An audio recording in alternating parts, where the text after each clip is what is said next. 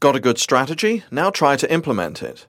For nearly 30 years, Wharton management professor Lawrence Hrebiniak has taken the art of business strategy and put it under a microscope. Over time, he has brought one critical element into irrefutable focus. Creating strategy is easy, but implementing it is very difficult. In his new book, Making Strategy Work Leading Effective Execution and Change, Wharton School Publishing, Hrebiniak presents a comprehensive model to help business leaders bridge the gap between strategy making and successful strategy execution. He challenges executives to recognize that making strategy work is more difficult than setting a strategic course, but also more important, and he documents the obstacles that get in the way of successful performance. The book relies on Hrebiniak's research as well as case studies from companies like GM, Chase Manhattan, Disney, and GE. After examining why businesses find strategy execution so difficult, Hrebiniak provides a roadmap that incorporates the critical areas of organizational structure, coordination, information sharing, incentives, controls, change management, corporate culture, and the role of power and influence in a company. The book concludes with a case study on mergers and acquisitions, which Hrebiniak uses to show how practical execution can be in confronting an important and pervasive real work issue, and how it can save management a lot of time, effort, and money.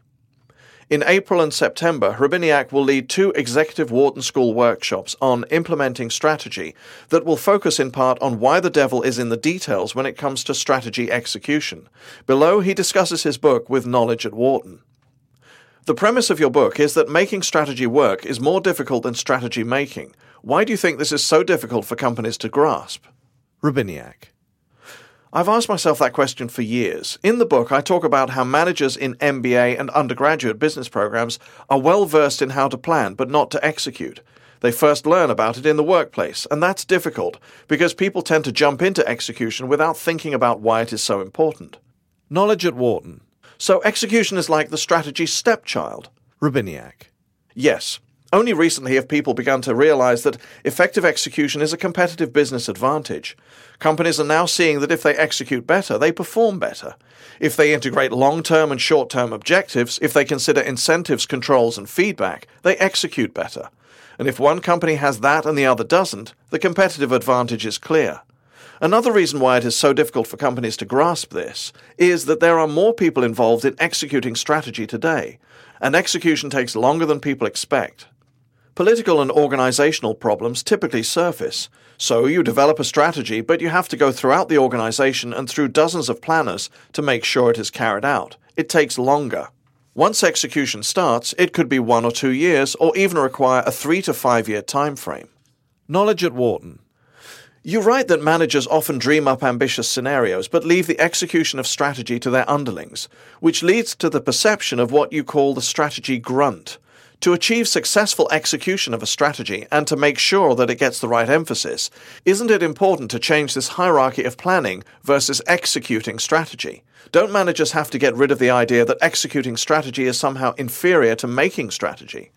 Hrebiniak. Absolutely. There is still the perception that smart people plan and grunts execute. The short answer is that those who have power or influence have to embrace, believe in, and foster execution. Some people think it is a lower level responsibility. That's the older perception of execution, but this simply isn't true. I'm talking with a CEO of a global aerospace company who is starting to see that changing strategy is a high level execution issue. If the CEO gets his VP involved and they get their managers involved, people take it more seriously through the organization. When companies separate the planning and doing, that's wrong. Executive strategy requires ownership at all levels, from corporate level managers on down. Strategic success really demands a simultaneous view of planning and doing. The greater the overlap of doers and planners, the greater probability of success. It's so important for managers to be thinking about execution as they are formulating the plans. Execution takes longer. Execution is a process and not an action or a step, and execution involves more people than strategy formation. Knowledge at Wharton. In making strategy work, you point out that managing change, including culture change, is an important but often elusive concept. Hrebiniak. Managing change has always been a problem. Look at the Wharton Gartner survey from the book, a joint project between Wharton and researchers at the Gartner Group that asked managers about the challenges they face. Based on responses from 223 managers, we know that their number one problem is the inability to manage change effectively or to overcome internal resistance to change. Why? Because change is difficult. It creates resistance. People lose power, resources, autonomy, or they perceive that they might lose autonomy. The real problem, though, is that people don't lay out a change plan. They don't even think about a change plan. They do everything at once. They don't set priorities. This makes coordination difficult, and if you fail, you can't explain it. If there is a problem and you are doing 22 things wrong, you don't know if it's the interactions of the 22 or the interactions of the subsets. What accounts for the failure?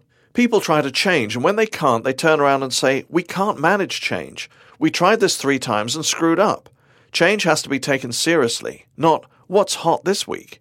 You set priorities and decide up front what it is you want to change.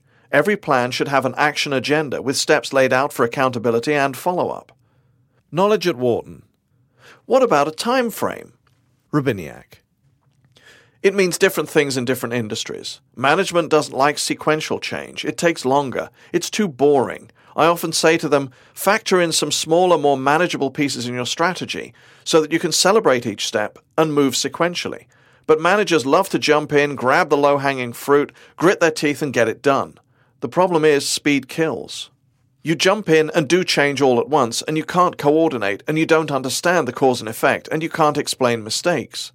The biggest error is that we do too many things at once. I warn people about speed. Excessive speed or moving very fast when it comes to culture change sometimes sounds desirable, but it's dangerous. Knowledge at Wharton. Who should be in charge of making strategy work? Do companies need a CSO, a Chief Strategy Officer? Hrebiniak.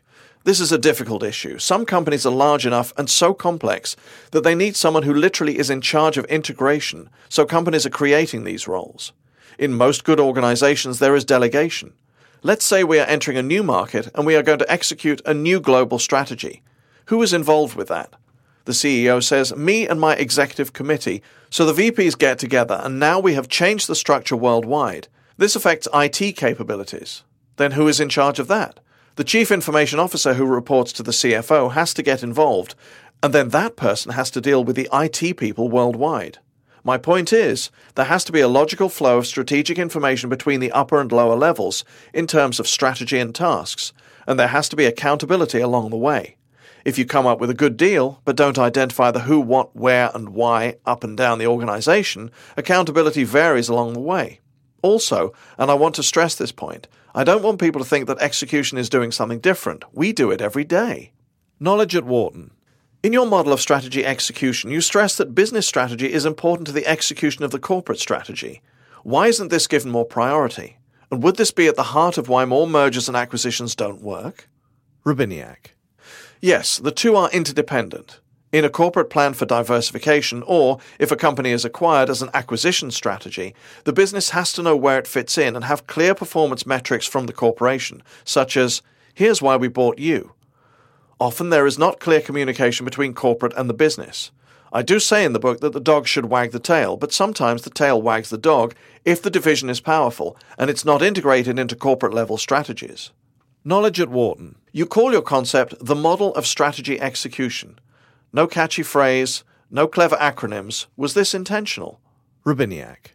No, not really. I'm pretty straightforward. The only time I come close to using a catchy phrase is when I claim that the model offers the 25,000 foot view, an important integrative perspective to help the reader understand the logic of the entire strategy execution process. I hope it gets people to see the whole picture of making strategy work.